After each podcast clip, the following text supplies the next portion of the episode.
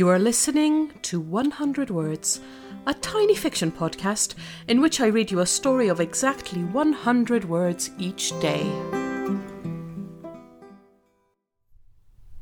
Episode 37. Abundant. Abundant, that's the word that the midwives keep using. It's what she's meant to be aiming for, the thing that will make her the perfect mother. It happens naturally, the lactation consultant chirps. It's part of your bond with a baby. But it's been 3 weeks now, and she's fed and pumped and bled, and still the milk comes and trickles and fits and starts, still the baby cries for more. She's always thought of herself as an abundant person, a giver. How can she fail at abundance at this critical point? She cries herself to sleep once more, exhausted.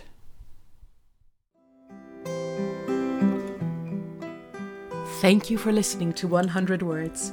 This podcast is written and produced by Marilisa Valtozano. If you enjoyed today's story, why not share it with a friend? Don't forget to tune in tomorrow for another 100 Words.